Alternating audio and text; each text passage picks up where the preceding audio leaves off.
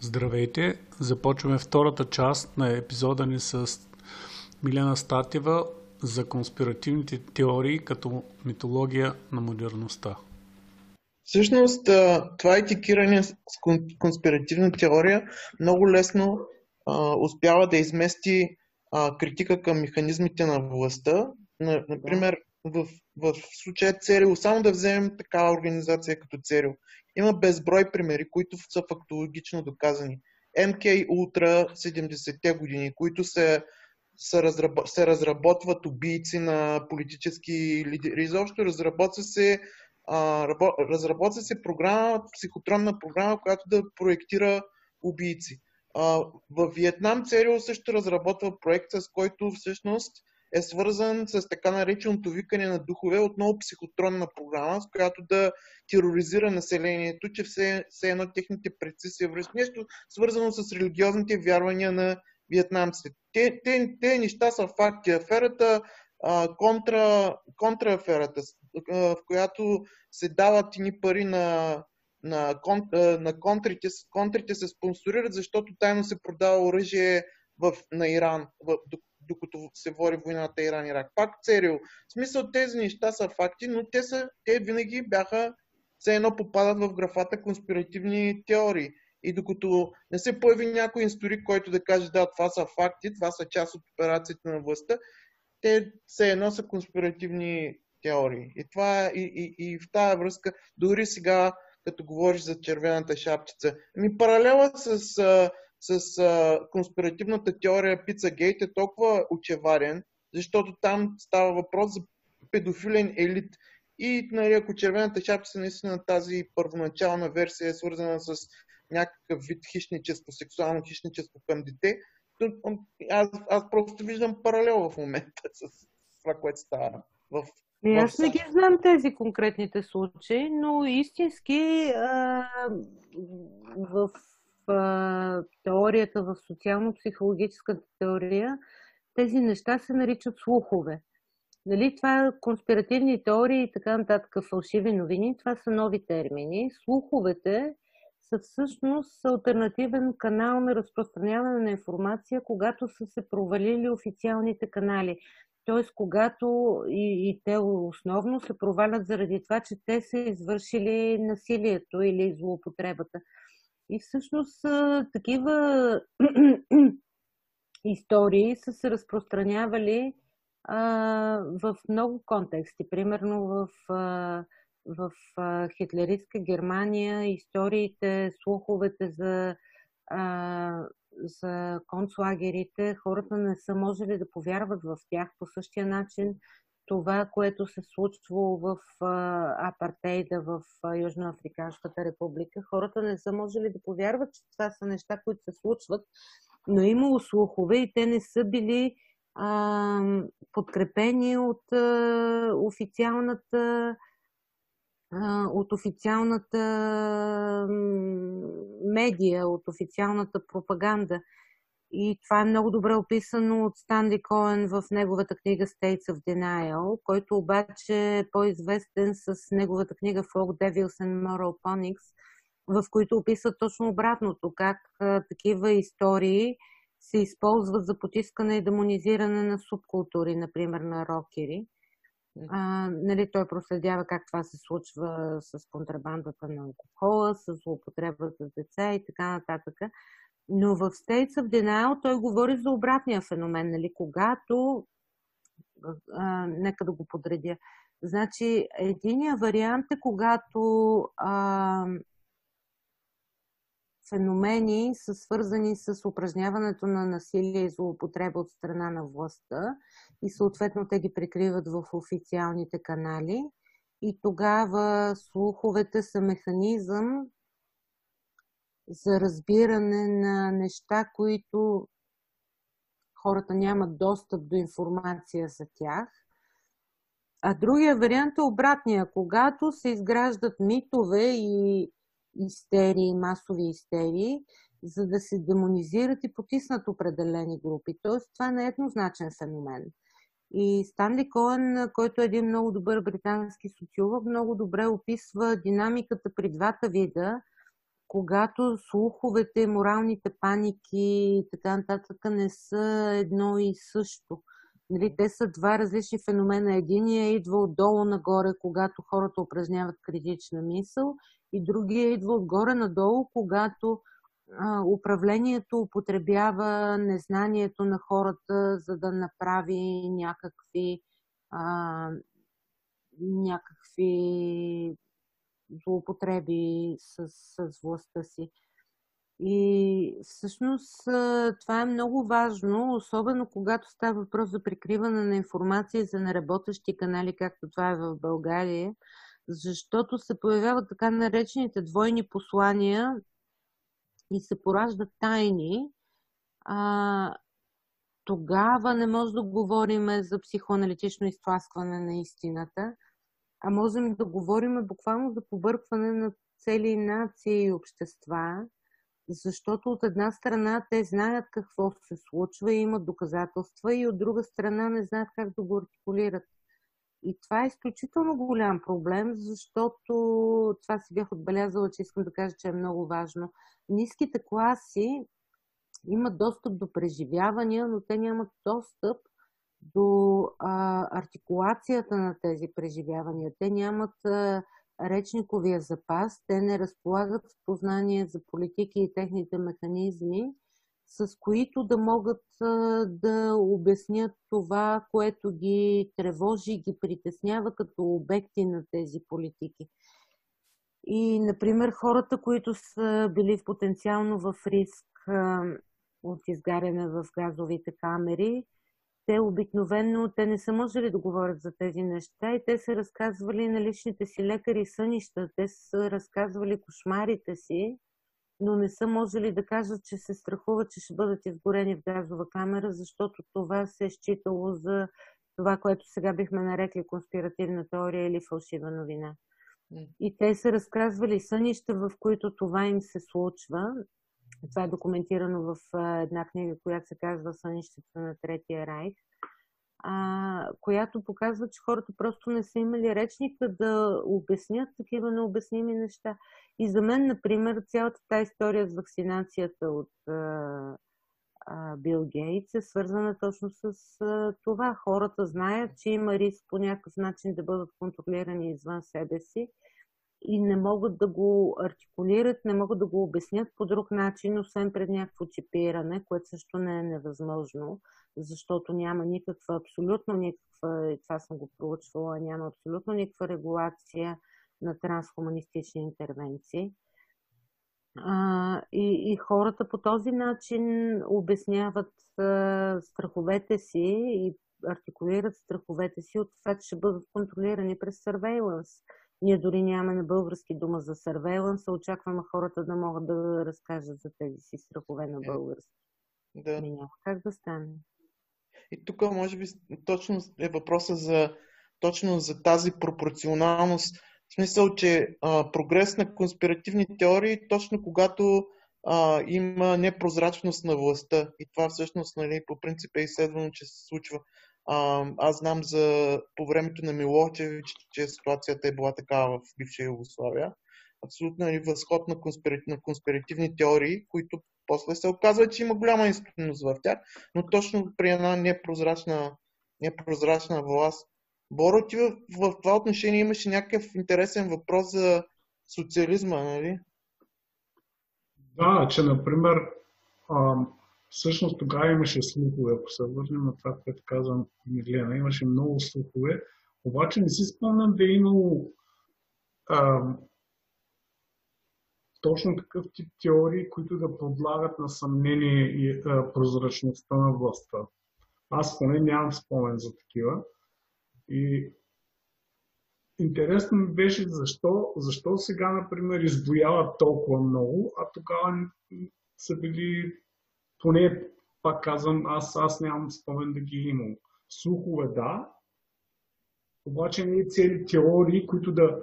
Всъщност, ако, ако трябва много бързо да обобщя в, в негативния смисъл, който се влага в, в конспиративната теория, то това е някакъв а, а, скрит ред, който, който е воден от зла умисъл, да го наречем така. И, Да. и интересното е, че такива теории, пак казвам, по мое, по мое мнение, тогава не е имало. Тоест, можем ли да кажем, че тогава властта е била сравнително прозрачна или че, или че не е имало зла умисъл? Защото ако се, ако се съгласим с тази теза, някои от тия неща не е вярно. В смисъл не, че не е вярно, ами за да ги няма, значи някои от тия условия не е съществувало. Ами аз не съм се замислила преди, обаче общо взето от това, което казваш, аз мисля, че много категорично прозрачността е била на лице. Мисля, много добре се е знал кога нарушаваш правата, защо ги нарушаваш, не правата, правилата, а и правата. Кога ги нарушаваш, защо ги нарушаваш, който ги нарушава веднага на телевизора. Нали, Сега се внушава точно обратното. сега ни се внушава точно обратното, сега сме прозрачни, но истината е, че не сме прозрачни. нали? Еми, именно, именно това е е възхода всъщност. Това е възхода на този тип а, нали, а, а, теории, Аз- кой, който е лакмус. Аз нали, не знам дали е възхода или просто ги знаем повече, защото Да. също една такава форма, между другото, са вицовете. А, М. нали, слуховете и вицовете имат нещо много общо. Нали, вицовете е една по-култивирана и по-изтънчена форма на излагане на показ на такива конспирации. Дали са били верни или не са били верни. Или всичките тия вицове за полковник дай две кафета на контакта и някакви такива неща. Дали са верни или не са верни, няма значение. Въпросът е, че те отразяват точно една а, такава конспиративна теория по един по-изтънчен и по-закачлив начин, предвид на репресиите. От друга страна, пак казвам, според мен в уния времена е било много по-ясно къде са ти параметрите на заиграване, до- докато сега а, нали, трябва много да си фантазираш дали не си прекрачил някакви граници. Докато тогава границите са били много ясни. Аз да не забравя само, може би трябва да дадем едно определение на това какво е трансхуманизъм, защото това все пак трябва да, може би няма да е ясно каква, каква, е трансхум, трансхуманистичната адженда, да го наречем. А, Ами Аз не знам дали мога да дам дефиниция, но трансхуманизм общо взето се занимава с... То е следващото течение след постхуманизма. Постхуманизма казва, че ние сме подминали човешкото и вече сме заменени. Нали, това започва е, сме заменени с а, подобряване от страна на технологиите. И това общо взето започва с иллюстрации, например, на Локмана, това 80-те години когато ти си вървиш и можеш да си слушаш музика, която ти е в ушите и само ти я чуваш. Или когато ставаш едно с твоя локман, това е общо взето постхуманизъм, докато трансхуманизма вече говори за сливането на технологиите с хората. А, Да. нали, това са пейсмейкерите, това са изкуствените крайници, които можеш да упражняваш, да управляваш с силата на ума си и така нататък. Но това са чисто практически смисли. Смисъл в а, чисто философски аспект. Нещата са свързани с усъвършенстването на човека а, с помощта на машините. Тоест, това са едни а, радикални дискурси, които а, доразвиват просвещенската тема за развитието на човека и надскачането на чисто човешкото. А, в този случай с помощта на, с помощта на а, био и механични технологии да. което е много голяма част от реалността ни, нали? Смисъл, ние имаме близки с пейсмейкъри, с тазобедрени стави, с а, всякакви неща. Трансхуманизма говори за нещата, които са свързани с а, цялата ни връзка с а, технологията, нали? Компютъра, а, включително и сега с COVID-19 трансхуманизма може да отбележи допълнителен напредък, защото се оказва, че той разширява способностите ни а, във всяко отношение през работа, през Zoom и така нататък. Но цялото това сливане на човека и технологията а, под каквато и да е форма, е свързано с посткомунистичните и транскомунистичните теории като, като идеологии. Да. И това са идеологии, които съществуват и за които ние в България много не си даваме сметка, защото колко пък са ни нашите възможности. Не си даваме, но елита е полудяла под, точно под тази трансхуманистична, тази трансхуманистична идеология. Говорим, говорим за, за финансовия, економическия, технологичния и интелектуален елит, особено в, да, в така наречения първи свят. Има традиционно недоверие към централизираната държава, това е, това е много, смисъл, това е исторически обосновано, може би, от начина по който се създава САЩ и така нататък, но, но, но това си е някакво такова идеологич, идеологически традиционно недоверие към държавата. Същото време обаче, някакъв филан, така наречен милиардер филантроп, който се прави на, на, на човек с а, медицински а, познания, а, дава се едно едва ли не указания как, как, как, по принцип би трябвало да се борим с нещо, за което изобщо не е ясно какво е. И по принцип аз, като виждам и поначало, интелектуални среди, академични среди са, са окей с това. Те са готови да, да приемат тази хипотеза, да приемат неговото мнение за това как трябва да се, какво трябва да се случва, че трябва да има а, вакцинация. Ето това на мен ми е, например, много... За мен е фрапантно, по-скоро. Ами то не е фрапантно, е точно за мен лично това е обяснението на наличието на конспиративни теории, защото това са хората, които са от приемащия край, нали? Те всякакви видове вакцини и така нататък а, разработени от частни доставчици, те не се прилагат на мене и на тебе, нали, на хора от средната класа. Те се прилагат на хора от ниските класи. И това е изключително голям проблем, който те осъзнават по някакъв начин на цели държави, които са в по-ниска, в по-ниска класа.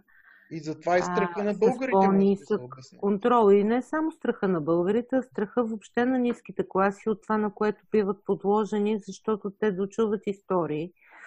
Аз също имам истории, нали, свързани с експериментирането с, с, с лечения, които, за които съм чела в научната литература. И затова аз не го приемам като не го приемам като а, теория на конспирацията, това, че един човек съвсем наскоро е починал в напреднала възраст, заради това, че са експериментирали върху него лечение, а, като са му плащали по 70 лева компенсация без информирано съгласие и така нататък.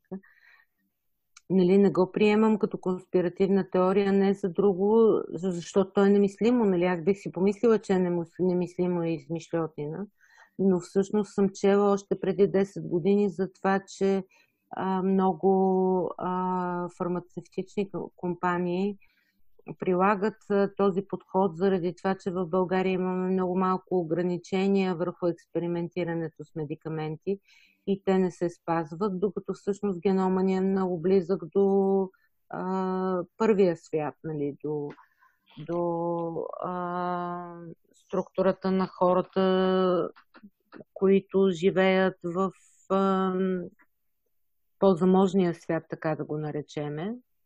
И всъщност те не могат да експериментират върху собствената си популация, но стремежа е да експериментират върху колкото се може по-близка до тяхната. И това е един от примерите, в които всъщност слуховете, разказването на история от ръка на ръка, от човек на човек, всъщност помагат и са критични, защото разкриват провали в системата и черни дубки, в които а, пропадаме. И всъщност а, има конспиративни теории не за друго, защото медиите се провалят да отразяват тези случаи, да правят анализи и разследвания. Защото това, което аз и вие правиме в момента, това трябва да го направи една официална медия. Нали? Това трябва да го направи 24 часа. Дневник сега и не знам си какви още и телевизиите съответните. Но те не го правят. Те се занимават с не знам какви смешни неща, които нямат много а, критичен смисъл.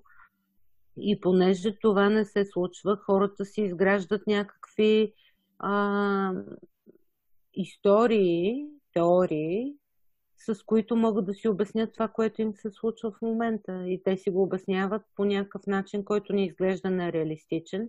Но аз бих попитала кое е нереалистичното. Нали, на мене ми се случи следната смешка. Във Фейсбук насякъде бяха заваляли едни подигравки с конспиративните теории за НЛО, флотилиите и не знам си какви неща. И докато аз също им се подигравах заедно с други умници като мене, един мой приятел във Фейсбук вика, бе, знаеш, че това е на Мъск флотилията. И аз излязох на балкона и ги видях. Нали, точеха си се 60 като стойта гледай. И това е още един пример и те продължиха да се подиграват. Нали, аз им казах, аз ги гледам в момента от балкона и те продължиха да ми се подиграват. Докато не им казах, нали, ето това са, това са, това е обяснението. И всъщност това щеше да си флотилията на Мъс, щеше да бъде поредната конспиративна теория за нашествие на извънземни, ако нямаше, ако не беше намерено реалното обяснение. Тоест всички тези теории на конспирацията, както вие казвате, са лакмус на истината. Нали, това са хора, които имат достъп заради това, че са на приемащия край на тези интервенции. Те имат достъп до преживяването на това какво се случва с тях в момента и те го артикулират по начина, който е най-добър за тях.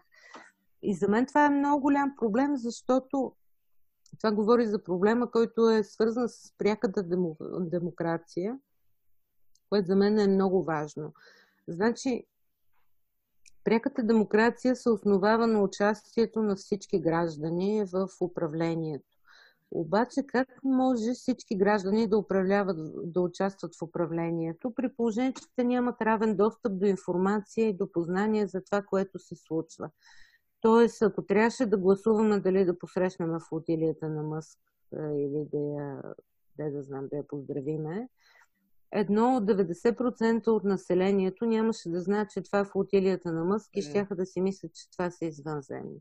Значи ние не можем от тази гледна точка да говорим за а, равнопоставено участие на хората в а, пряка демокрация. В момента пряката демокрация е утопия, въпреки че за мен това е най-добрият начин на управление, но се промотират страшно много форми на участие на непривилегировани групи да се включват в управлението.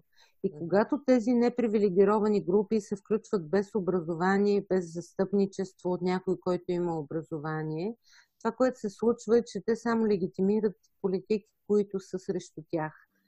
И това е изключително голям проблем и да не казвам, че това е драмата на демокрацията, защото демокрацията няма как да се случи, ако ти не си отгледаш граждани и това е особено голям проблем в България. Значи, в България няма образование по социална и политическа мисъл. Няма образование по критична мисъл. Критична мисъл се счита, че е нещо, което не е вярно. Ами няма значение дали е вярно или не. Червената шапчица не е вярна. А, гръцката митология не е вярна. Нали? Това е доказано. Въпросът е какви послания те носят в себе си и как да ги четеме и това умение трябва да може да бъде развивано в а, хората. И за мен е изключително голям проблем а, налагането на Министерство на истината mm. и ограничаването на разказването на истории от хората, защото разказването на тези истории има изключително голямо значение. Нали? Това, което и Божо разказа, нали, са неща, които аз лично не ги знам и няма откъде да ги знам. А, а пък аз съм човек, който е доста високо образован а, какво остава за хората, които не са образовани, но са обект на тези политики им се случват тия неща? Нали, какво се случва с нас, ако ни натрови един дипломант в ЦРУ с ЛСД? Нали, как живееме ние 50 или 75 или колкото там години са докато дойде истината. Ами живееме с тия истини, които съществуват междувременно и които сами си изграждаме, защото този казал на онзи и така нататък. Разказването на истории не бива да бъде забранявано и не бива да, да бъде възпирано. Да, точно, точно това е, как да кажа, акцента върху целият наш разговор, като антитеза, да кажем, на стандартните обвинения, които а, циркулират, а именно, че а, а, конспиративните теории могат да бъдат разглеждани като симптом за масова липса на критични способности. Не, че това не, че това не съществува също.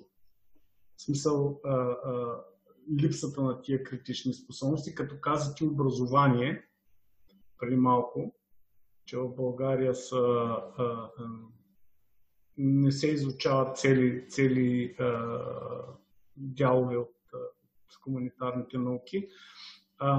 За мен, за мен това е подход, който капитализма използва за да, за да произвежда. Всъщност той разглежда образованието като една фабрика за послушни работници, които минават през училището не толкова да станат личности, колкото да, да бъдат дисциплинирани да, да изпълняват това, което им са ми се казва.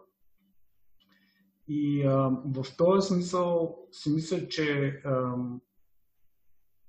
наличието на, на тези конспиративни теории всъщност е именно а, не доказателство за, за липсата на критични способности, а по-скоро за обратното. А,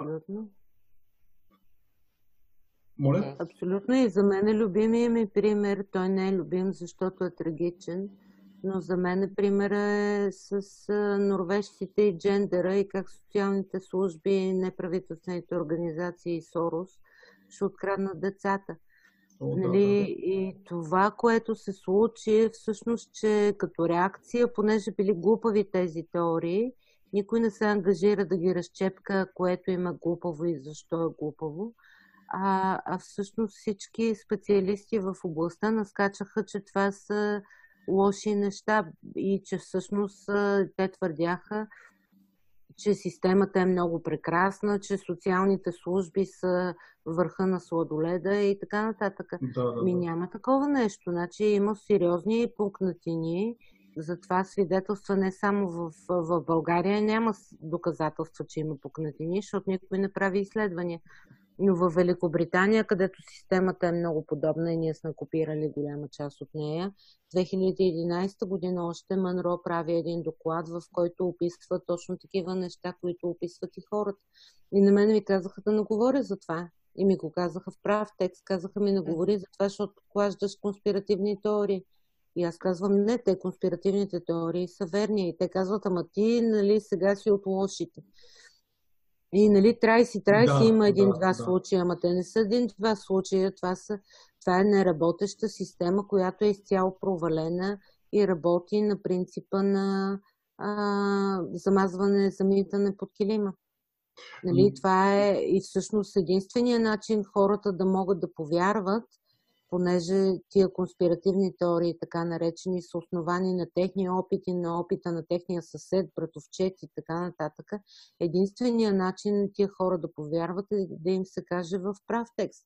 Да, така е, системата има системи, има пукнатини, има системни провали и те са еди какви си, еди какви си и ние работиме да ги разрешиме. Обаче и работиме еди как си еди как си, но това не се казва. Нали, казва се, ма няма такова нещо.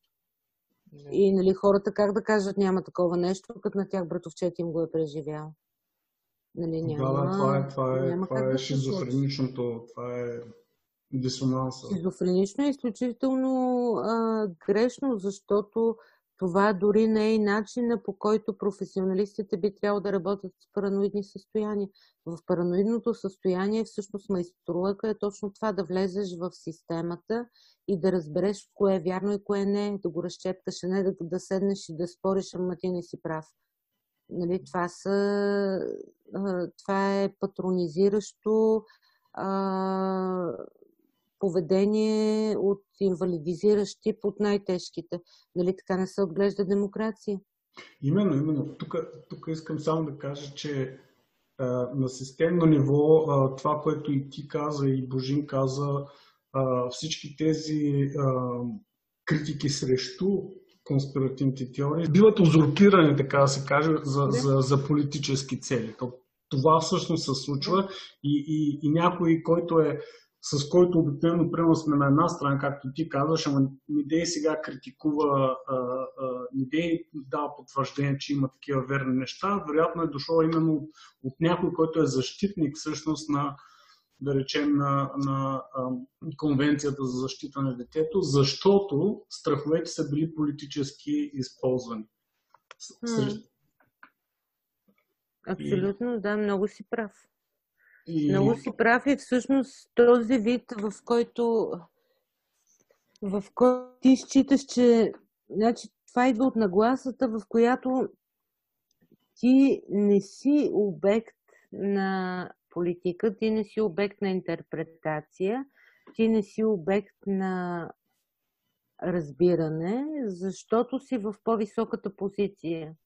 Нали това е основният проблем? Mm-hmm. Защото ти не можеш да си представиш, че тебе също могат да те интерпретират по същия начин, по който ти интерпретираш ниските класи. Защото ти си в високата класа и ти да интерпретацията, нали, в тебе е хляба, в тебе е ножа, той народа го е казал отдавна. Така че ти ще кажеш кой е прав и кой е крив. И след това се чудиш, защото обвинява, че ще убият. Ами, тоест те не те обвинява, че ще убият, а те заплашват, че ще те убият нали, това са сериозни неща, защото ти лишаваш тези хора от глас. Ти казваш, аз съм този, който казва някакви неща. Аз искам, искам всъщност а, да, може би някакси да, да синтезирам, че а, това, което а, е в основата, може би, на точно на това, че в момента все повече и повече конспиративното мислене е един начин на мислене за света и то, и то не е от, няк, от някакви, някаква маргинализирана някакви маргинализирани малки а, общности а, или групи.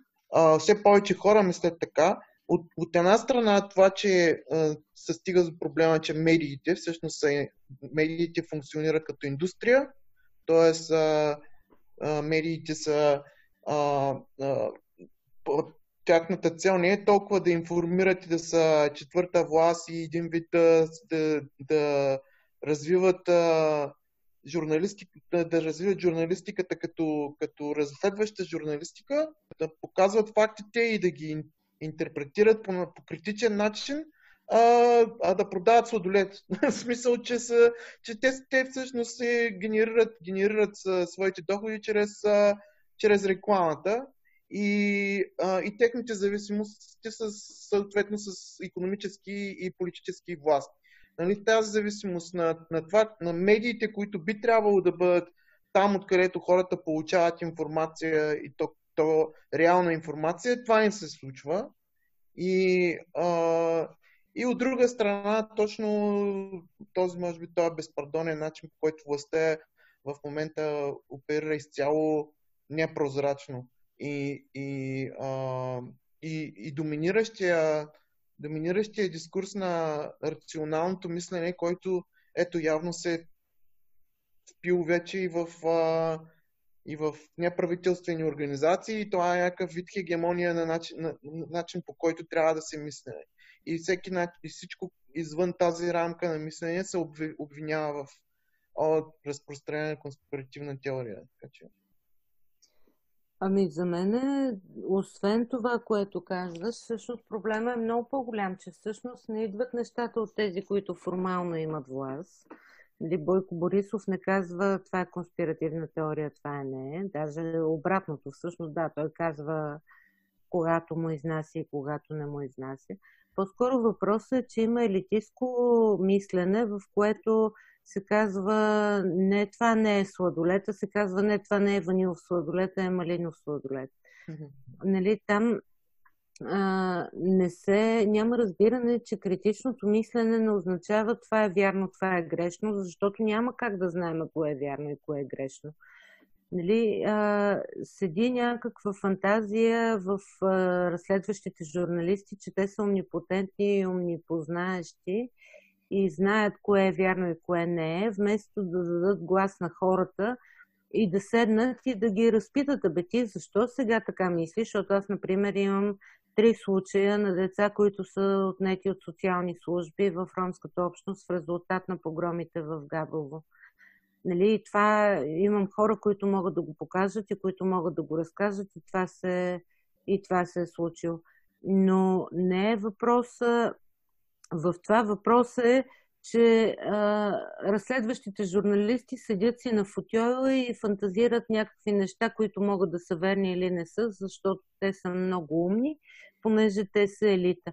Няма го разбирането, че критичното мислене означава всъщност ти да бъдеш на страната на по-слабия и да се опитваш да възстановиш дискурса в такава посока, че по-слабия да има глас. Тоест ти да преведеш това, което по-слабия разказва на езика на по-силния. Да. А не да кажеш кое е вярно и кое не е вярно. Да, отлично, отлично казвам. Може би с това да завършим наистина.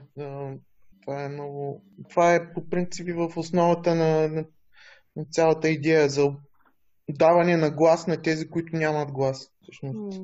Ми добре, доста дълго продължихме. Може сигурно още Много да хубав разговор се получи. Можем да, можем да продължаваме в същия дух и по същата тема и по други теми. И ще се радваме да ни бъдеш отново гост.